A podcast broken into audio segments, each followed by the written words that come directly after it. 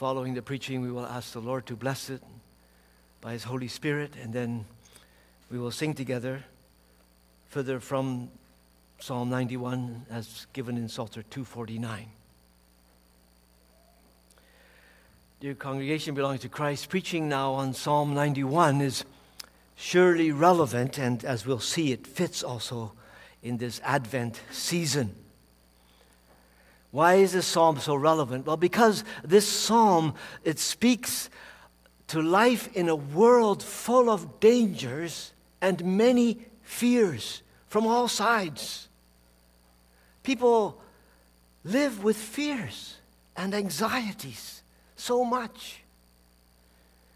Can you think of kinds of fears that people live with? I've written down here health fears, family fears, children fears, marriage fears, financial fears, political fears, world fears. You name it, so many fears. I had to smile when I was preparing this sermon a while back. I read about someone in connection with health fears. He said, Some people today, they take so many vitamins, they rattle when they walk. That's kind of funny, yes. And, and there are so many vitamins when you go to the drugstores, and we're not against vitamins for sure, no. But it's an illustration of, indeed, people live with a lot of fears. Living in our perilous times today, you too may have your fears and anxieties and, and things that threaten and, and plague your, your sense of peace and stability in one way or another, in different degrees. Well, Psalm 91, congregation gives us God's answer to the fears of mankind and is so reliable. It's so good. Isn't it interesting, by the way, that the universal emergency number in North America is 911? There's no record that that was chosen at all in view of Psalm 91. But how very significant the comfort in all our fears has told us in Psalm 91 1, which some have indeed called the Bible's 9 11 verse, especially after September 11, 2001. What does that verse say? He who dwells in the secret place of the Most High shall abide under the shadow of the Almighty. People have memorized Psalm 91. Maybe you, I know in Calgary, some have memorized it and they repeat it often, either at nighttime when they go to bed or in the morning when there's a new day facing them. It's a psalm that declares how we are always safe and secure with the Lord as our refuge. Yes, come what may. Dial up this psalm, speaking reverently before God in your fears and in your troubles, and divinely supreme emergency help is given us time and again without fail. We are not given the human author of this psalm, nor its historical context. Many have said most likely Moses wrote it the man of God who also wrote the psalm before, Psalm 90, it specifically says. He wrote that psalm. It's called the oldest of psalms. And the defense for thinking that he wrote Psalm 91 as well is, well, the many similar phrases and words of this psalm as found also in Moses' book Deuteronomy. And some of the imagery of this psalm, as with Psalm 90, also reflects the dangers of journeying through a wilderness and living here in this fallen world with our fallen selves. But not given who is the human author, we should not think we can know for certain. And we should realize too, the Holy Spirit, with the writing of this psalm, determined that that's not important either, who wrote it. As one commentator wisely put it, with this psalm being, in fact, quote, anonymous and timeless, perhaps it's all the more accessible for that, end of quote. Well, the aim now in preaching on this psalm, beloved, is that all God's people here, seeing and hearing God's precious gospel word, may be so encouraged and comforted, gladdened in and with the Lord as your trust and refuge. At the same time, preaching on this magnificent portion of God's word, The aim is that whoever here is yet unsaved, uncommitted, becomes converted even today by God's Spirit and Word, fleeing without hesitation to the only true helper and hiding place in our emergency fallen world, fast headed to certain destruction sooner or later, left to itself. Uh, John Calvin calls this psalm the finest of psalms. Spurgeon, C.H. Spurgeon, the Prince of Preachers, says about Psalm 91 In the whole collection of psalms, there's not a more cheering psalm. Its tone is elevated throughout, and faith is at its best here, and it speaks oh so nobly. Here he writes his heavenly medicine against all plague and pest, and he who lives in its spirit will be fearless even in the most fearful of times. So let's go through the psalm together. I invite you to have your Bible open in connection with this. And we'll, our theme is, as given in the bulletin, always safe and secure with the Lord as our refuge, your refuge and mine. We have three points. Let's observe together from this psalm how it declares our theme as gospel truth. It declares it beautifully. That's our first point. It illustrates it bountifully, our second point. And it's confirmed beyond measure our third point. And to see what a, a refuge and safe hiding place we find from all fears in and with the Lord, how in this psalm that's declared beautifully, just notice the following details of the psalm with me. The psalm is divided in three main parts, with the first part, verses 1 and 2, testifying of the psalmist taking refuge with the Lord. And then the second part, verses 3 to 13, either the same psalmist talking to himself or maybe a fellow believer talking to him, proclaiming the boundless deliverances indeed found with the Lord. And then we have the third part of the psalm, verses 14 to 16, where we have another speaker, none other than God Himself, become the speaker and give most precious final assurances of all this psalm proclaims to us. So having heard that structure of the psalm, let's look at the first section. Who will not agree? These verses declare beautifully how safe and secure we always are with the Lord as our refuge. And to see this, look, for example, just at the four names for God given in the first two verses. He's called the Most High. You see that? In verse 1. And again in verse 9, and many other times, especially in the book of Psalms altogether. And that name, Most High, it emphasizes, well, God is far above and, and completely supreme over any threat or, or danger in our lives. He is, as it were, at the very top of all things and everything and everyone. And there's absolutely nothing and no one outside of His control and His sovereign direction and care and keeping. He's the Most High. Doesn't this explain also what I know I've shared sometimes this, this a saying, which sometimes you say to people. I don't know where it's from, but I like the saying myself, which says, when you look around, you get perplexed. When you look around, you get perplexed. And when you look within, you get depressed. But when you look up, you get blessed. Why do you get blessed when you look up? Well, think of God as the Most High. Yes, as someone wrote about this name for God as the Most High. Most High is a title for God that cuts every threat down to size for us. Most High is a title for God that cuts every threat to size for us. Indeed, beloved, God is the Most High. And what can't the Most High God handle and turn around for our good, even when trusting and following Him?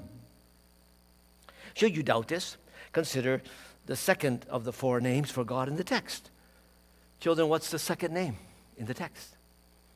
It's not only that He's Most High, but He's God Almighty. That means He's all powerful, He's omnipotent. So the psalm opens, Psalm 91 with verse 1, beautifully declaring, He who dwells in the secret place of the Most High shall abide under the shadow of the Almighty. And this second title means trusting in the Lord. Always what is impossible with us is possible with Him. And that's true spiritually in all our spiritual needs. And it's true in other cases as well, the whole of our life. The Lord's hand is not shortened to perform wondrous things in any case, and even to cause the greatest dangers and threats in our lives to turn out for good and for our profit. While making this sermon, I got a beautiful illustration of this from my colleague in Alberta, Jan Niels, Pastor Jan Niels in Blackfalds. He told me he was at a ministerial in Blackfalds, and the ministers were sharing their life story. And there was a pastor there who told the group, You know, I wasn't raised in a Christian home. And my parents didn't get along. In fact, my parents divorced when he was a boy and young man. And that broke him, that shattered him. When you, if you really want to love your kids, love each other. But this man, he was shattered. And God, in His providence, when he was in such a low point, brought him under the gospel. And he became saved. Not only knowing God as the Savior who delivers us from trouble, but delivers us from our sins. He became so convicted of this and comforted by this, guess what? In due time, he became a pastor himself. But the story gets better, and it's a true story. His mom and dad, they never married somebody else, and they were not Christians, but his dad went to hear his son preach, and he got converted. And then the mom, she went to hear her son preach. She got converted. And guess what? They both said to each other when they were converted, We're, we're divorced. And they weren't remarried to anybody else, so we, we shouldn't be divorced. The Bible says God hates divorce, so, so, so let's get back together and let's learn to love each other with God's love. They got back together. Isn't that amazing? You say, oh, Pastor, that's pretty exceptional. You know what, congregation? The older I get, the more I find out every Christian story is exceptional. It's all about God's amazing grace in our lives and His almighty power in spite of ourselves. Isn't that true? Won't every true Christian testify that's the truth?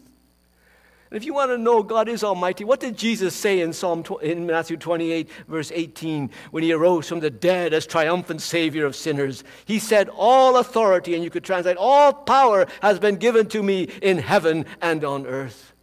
And Paul writes in Ephesians 1 verse 19, about what is the exceeding greatness of His, that is, God's power toward us who believe, according to the working of His, that is, God's mighty power, which He worked in Christ Jesus. Yes, in His salvation work, climaxing in His exaltation, seated in God's heavenly, in heavenly places, at God's right hand.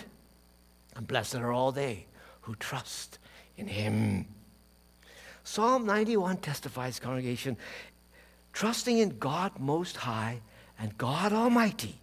Oh, how safe and secure we always are in His hands, under His care and keeping. And if you should question it still, well, consider then the third name for God given in the first two verses. What's the third name as mentioned in verse 2?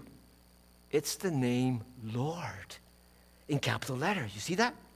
Referring to Jehovah God and telling us he is the ever self existent God who never changes and who is the faithful covenant keeping God in all generations and he can always be relied on.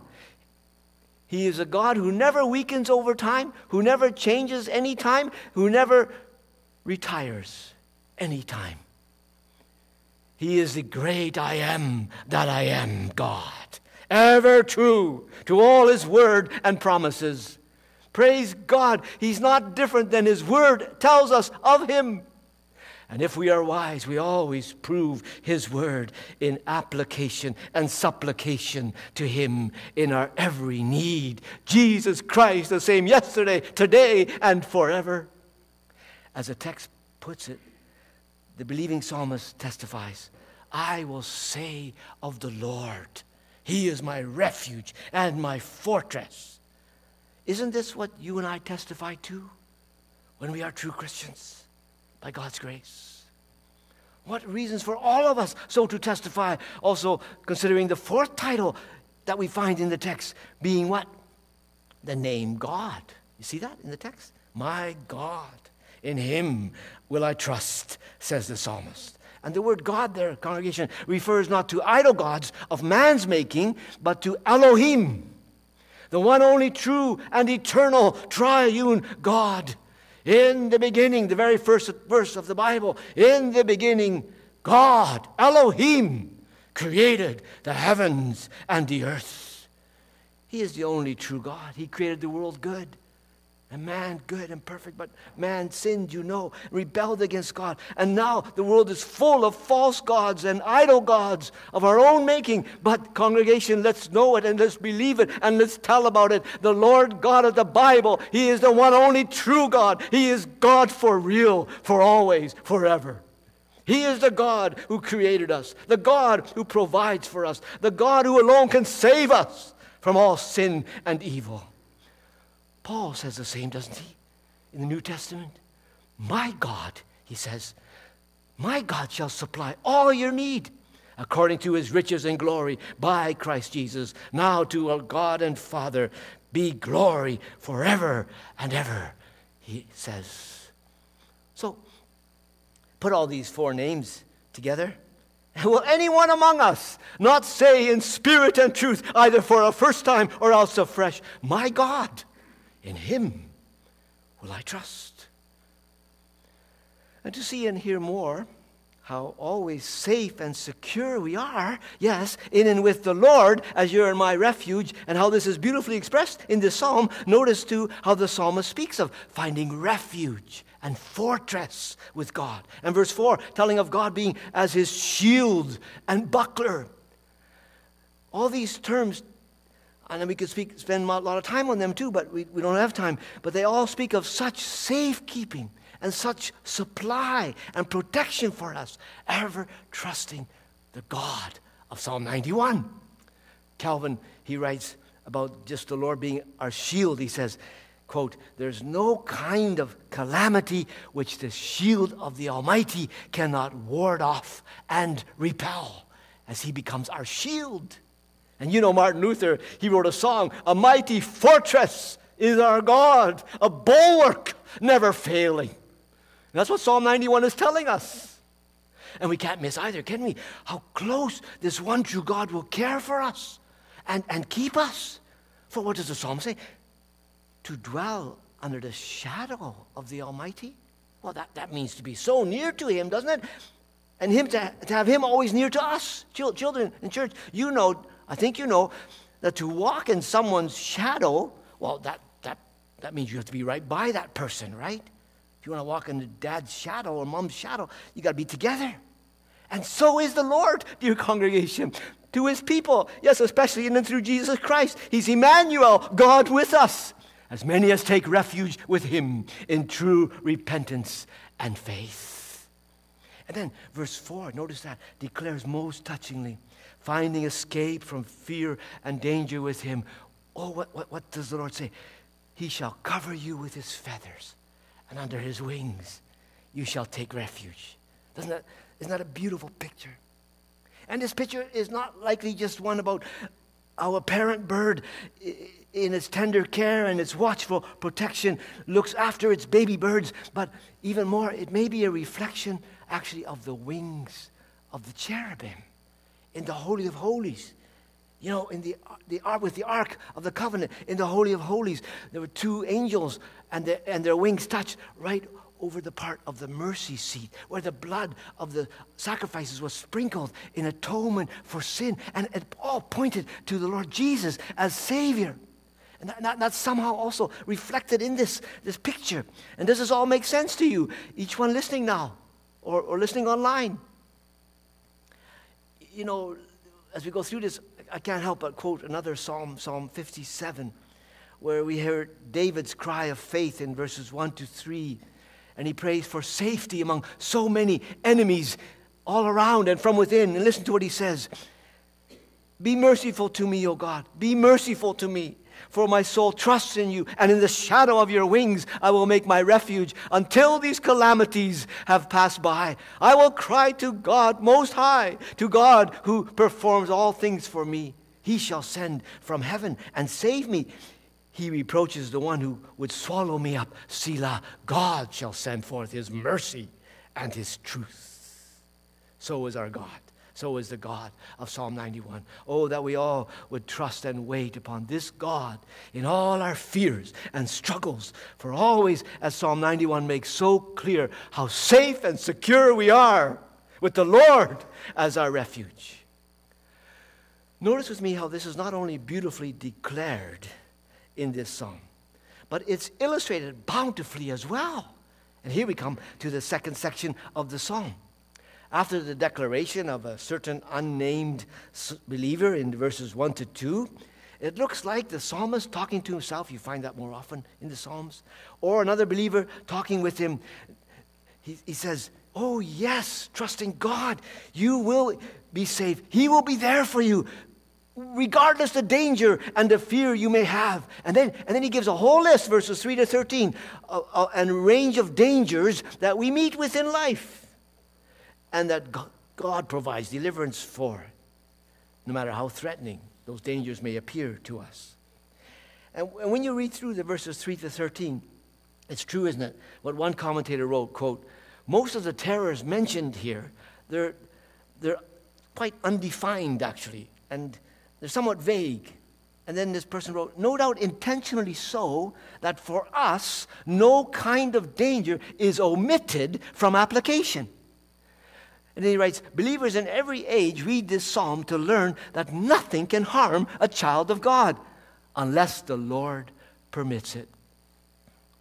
Yes, and that being said, it's still really good for us to note some specific observations from the whole range of dangers listed that God takes care to deliver his people from and in. Think of this. Consider how his deliverance and protection is 24 7 coverage. Whether the danger be daytime or nighttime, that's clearly expressed in the psalm here. You know, at nighttime, especially at nighttime, we can be afraid children, but uh, even as older ones, sometimes we can be afraid in the dark. But we don't have to be afraid for the terror by night, nor the arrow that flies by day. And whether the threat be as pestilence that walks in darkness or as a destruction that lays waste at noonday, we are safe and secure, trusting in the Lord God, the Most High. Also, whether the danger be subtle attacks like that of a fowler, which is a bird catcher, or a trapper, which is an animal trapper, out to ensnare us, regardless, or if it be relentless attacks sweeping upon us, God Most High remains the safe refuge and fortress, our shield and buckler in all our needs. And that is true whether the attacks may be on our body with disease or plague, or against the soul with satanic attacks against us, looking to destroy us and distract us. Let's not forget here that the devil used this psalm. You know that, right? In the Gospels, we learned that. He used this psalm, 91, and its promise of the angel's care over his people to tempt Jesus. Remember that? To fall into sin before God and man- mankind. We'll come back to that in a moment. Someone has observed in that connection the reference in verse 13 to lion and cobra and serpent, or also you could translate dragon, as threats against us, well, they may actually also be images of Satan and his ways, as he is also described in other places in the Bible by those very terms. But, congregation, whether the devil comes against us as a roaring lion, or as a poisonous snake, or as a sly serpent, or a fierce dragon, he can and will be overcome by us. No, not in our own strength ever, but with the God of Psalm 91 as our refuge and our hiding place. Indeed, regardless of dangers and threats, also have seen coming from long before or, or just total unexpected troubles as we can meet with in life. And whether the perils be from those around us or from, from ruling authorities of the day, even from other nations, yet God's people need not be afraid when God is our refuge and strength and our very present help in trouble true of ourselves, let me say that again, and that every true believer will say this with me the strongest are as helpless as the most weak in ourselves.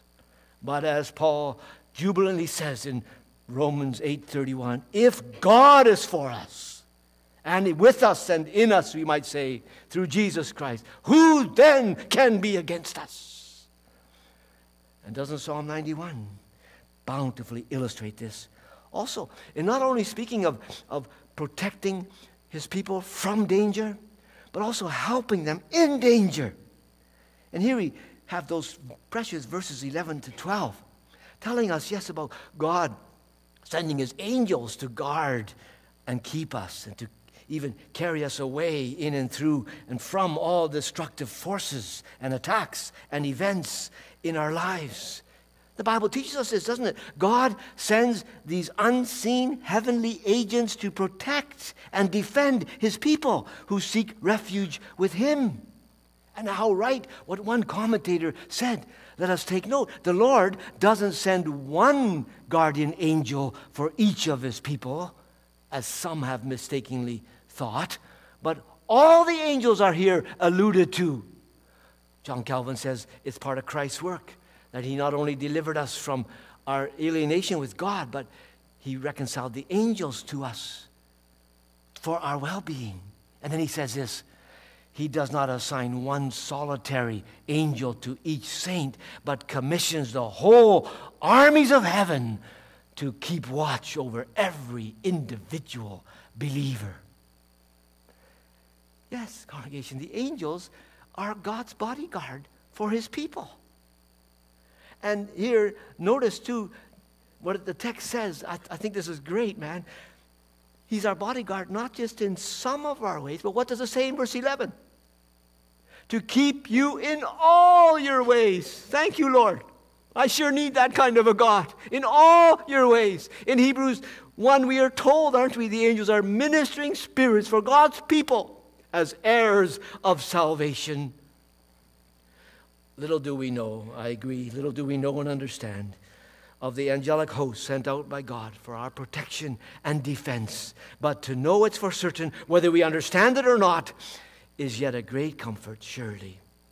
And perhaps, as one said, one day we'll stand amazed at the multiplied services which the unseen heavenly hosts have rendered to us, sent forth by God Most High for our well being in soul and body. And imagine in glory being recipient of the ministry of Christ also through the angels by his grace and mercy towards us. Now, we should note, we learn from Jesus when tempted by the devil to go his own way and yet to trust God would send his angels to protect him, that we may not so interpret the psalm. You can't live like the devil and think, oh, God will send his angels to protect me. No, the Bible doesn't allow for that interpretation at all. And thank God, Jesus himself didn't fall for that wicked, sly temptation of the devil, and he would not sinfully test angelic protection as the devil proposed. And the result was, as we are told in Matthew 4:11, did you know this? That God sent angels, plural, to minister to Jesus in his bodily needs after 40 days of fasting and trial from Satan in the wilderness. And so it is, beloved, with all God's people, as taught here in Psalm 91. Oh, when you and I, as confessing Christians, seek and serve the Lord in spirit and truth, our text is telling us, our text chapter, that God, He withholds nothing. He pulls out all the stops, as it were, to guide and keep us, regardless the dangers and distresses from around us or from within us. So we read triumphantly the believing testimony and hearty, humble confidence of the psalmist.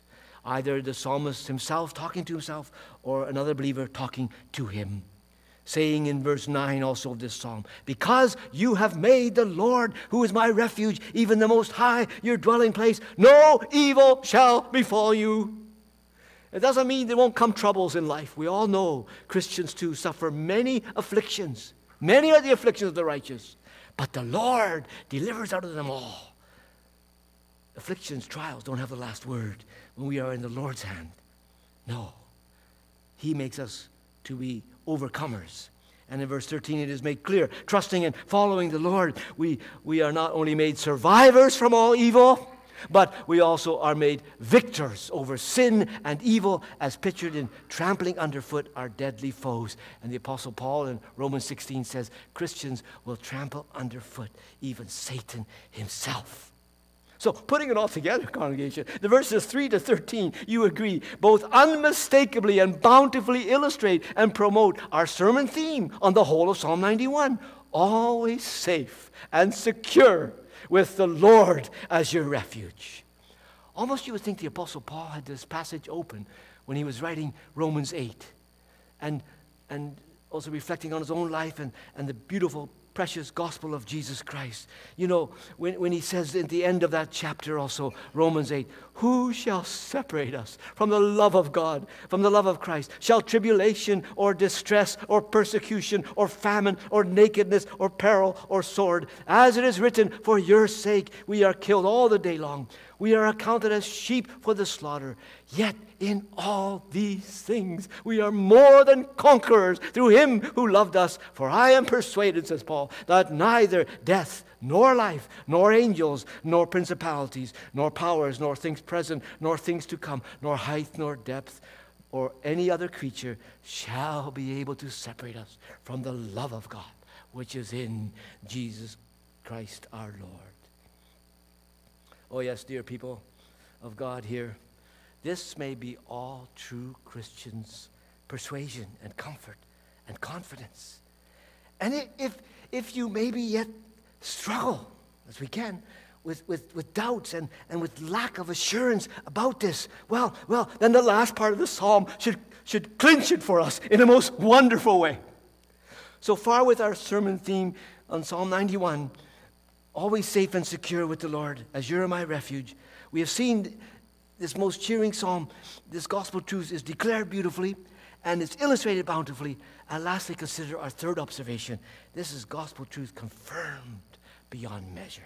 And here we come, yes, to the last section of the psalm, the verses 14 to 16. And as I mentioned, in this section, another speaker testifies in the psalm about, yes, the sure safety and refuge found for us in and with the Lord as our hope and trust. One preacher said, in, in, this, in this section, it's like a minister expounding the, the rich preaching of the word. And then, but then another minister in, in the audience, he stands up and says, Dear brother, move over respectfully and, and let me add now to, to what you've all said, indeed, to confirm it beyond measure. But here, congregation, what is most moving to realize, which I, I don't think I understood it myself before I, I, I prepared this sermon, what is most moving to realize is that really, under the inspiration of the Holy Spirit, the third speaker in this psalm is not simply another minister but he's none other than God Himself taking over. And yes, we may even say He's none other than God in Christ Jesus, Christ pre incarnate, the promised Messiah, Savior of sinners. He delighted to do his Father's will. He had to wait till the time was ready. But oh, how he longed to do what his Father called him to do to seek and to save sinners. And we know God, in the fullness of time, would send his Son into this fallen and rebellious and cursed world. And Jesus Christ as his people's shield he would suffer all the dangers and distresses in this fallen world on sinners' behalf. He would face the relentless attacks of the devil, Satan, to the max. And he would bear as the just for the unjust all the righteous fury of God's holy wrath against sin, and so make full atonement for his people paying all the punishment for sin that we deserve as the substitute for sinners. And all to once for all, forevermore, be his people's perfect shield and hiding place, their complete Savior and deliverer and defender, indeed, our refuge, strong and sure in body and soul, in life and death, for now and forever.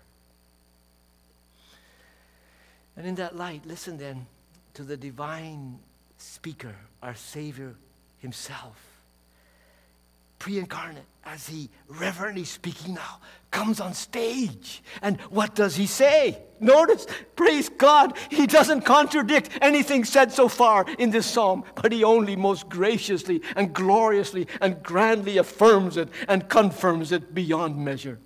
He testifies in verse 14 because he, that is the believing psalmist, and all true believers throughout the ages, has set his love upon me Yes, and because he has known my name and calls out to me, of this all he may be sure, and of this all God's repentant, believing people may be sure. And then, then we are given eight I wills from God towards his people. Six stated emphatically, and two I wills implied.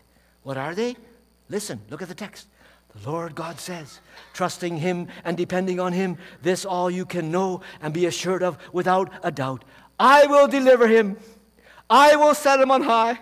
I will answer Him when he calls upon me, and I will be with him in trouble, and I will deliver him and honor him. I will honor him, implied. I will satisfy him with long, meaning ultimately full and fulfilling life, and I will, implied, show him my salvation. Isn't that great? What more, I ask you, what more could anyone want or need than such splendid gospel confirmation from God Himself of His wondrous care and keeping of all who trust and follow Him? We don't have time to go through all of them, but let me just mention two of the things. You know, Spurgeon, he says so well. If we climb on high, it may be dangerous. Children, you know that. If we climb on high, it may be dangerous. But if God sets us up on high, oh, that's glorious. Indeed. Indeed. And then when God says in the very last phrase that I will show him my salvation, that word salvation is the same root word as Joshua, which means Jehovah saves. And the New Testament term for that is Jesus. Jesus, the Savior of sinners. Joseph and Mary, you know, they were called to, they, they were to call the baby miraculously conceived by the Holy Spirit in Virgin Mary's womb Jesus, for he shall save his people from their sins. I will show him my salvation. God says at the end of Psalm 91, meaning really no less for then and for now and forevermore, He will show us Jesus Christ in all His beauty, His fullness and glory as perfect, priceless Savior of sinners and His perfect, wonderful salvation work. The sin atoning, Satan defeating, sinner saving, God pleasing, once for all sacrifice of His, even to the death on the cross. In and through Him, beloved and faith in Him, there is plenteous redemption and constant protection and endless defense and ceaseless forgiveness and everlasting righteousness and the gift of eternal life for us, beginning here and in the new heavens and earth in perfection forevermore. You know, the last phrase, I will show them my salvation, it should have us think of Jesus when He arose from the dead. I love thinking about it. He had 11 resurrection appearances. Why? He wanted to show his followers his salvation. He wanted, he wanted them to know, indeed, he is the Savior. Those who followed him, they, they were filled with fears. He showed them his salvation. And by doing that, also, he equipped them, didn't he, to tell others the good news of the gospel. And, and we know when they saw and they believed and the Spirit came with Pentecost, oh, how they were compelled to go out to tell all the world, beginning in Jerusalem, even to the ends of the earth. Yes, for who can compare to the God of the Bible and, and the God of Psalm 91? God's people finding refuge and salvation, security in and through Him, our Savior God. Therefore, as mentioned in the beginning of this sermon, May God, may God bless our reflection on this psalm, mightily strengthening all you who trust him. Do not be afraid. He is a faithful Savior God, the God of Psalm 91. And when it's the case that any here are yet unbelieving, won't you today seek this Lord while he may be found and call upon him while he is near? You know, apart from this God, Psalm 91 surely reflects we live in a world of danger. And there's danger here, and there'll be danger when the judgment day comes. If the Lord isn't your shield, Will you appear before him without Christ being your shield? You know, I read the other day, you read it too, no doubt. One of the 85 year old woman that was in the Hamas tunnels as a captive, she said when she got out, I went through hell. I went through hell. We understand what she meant. It must have been like hell, but not really. No one goes through hell on this side of heaven. There's only one that went through hell and came out, and that's Jesus Christ. Otherwise, if you're not shielded by Jesus Christ, you go to hell, you don't go through hell, you remain in hell forever and ever and ever. The Bible teaches that so clearly. That's why we need Christ. That's why we need the God of Psalm 91 as our shield and our defender. Why would anyone live and die still in their sins? With Psalm 91 in the Bible and this 911 verse, this call line given us to call on the Lord Jesus Christ while it's yet the day of grace. And don't anyone here either be content with just a form of religion. The church is full of that all too often, isn't it? Throughout history, people only half heartedly looking to God, trusting more religion than the Savior Himself, being more double minded and two faced in looking to the Lord. Don't be like that. No. This psalm makes clear. Those who know and will know and rejoice in the rich gospel treasure and blessed security for soul and body in life and death, for this life and the life hereafter. Who are they? They are those who call on God sincerely and wholeheartedly and steadfastly.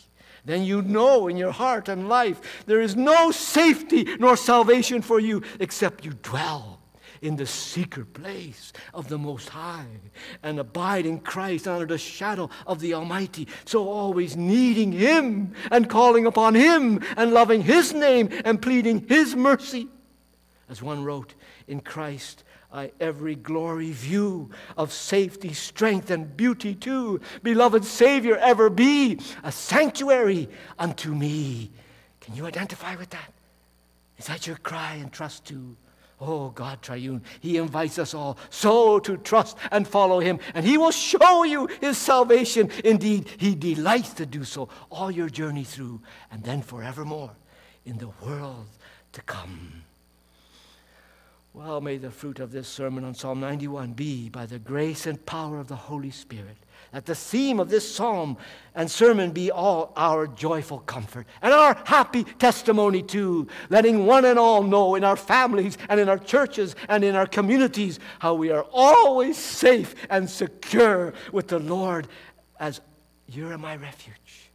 And when you and I need reminders of it, then read this most cheering psalm again and again and again with its precious gospel truth declared beautifully illustrated bountifully, and confirmed beyond measure. Oh, safe, forever safe, completely safe. In the arms of Jesus, in the secret place of the Most High, dwelling under the shadow of his wings. Thus saith the Lord. Hallelujah. Amen.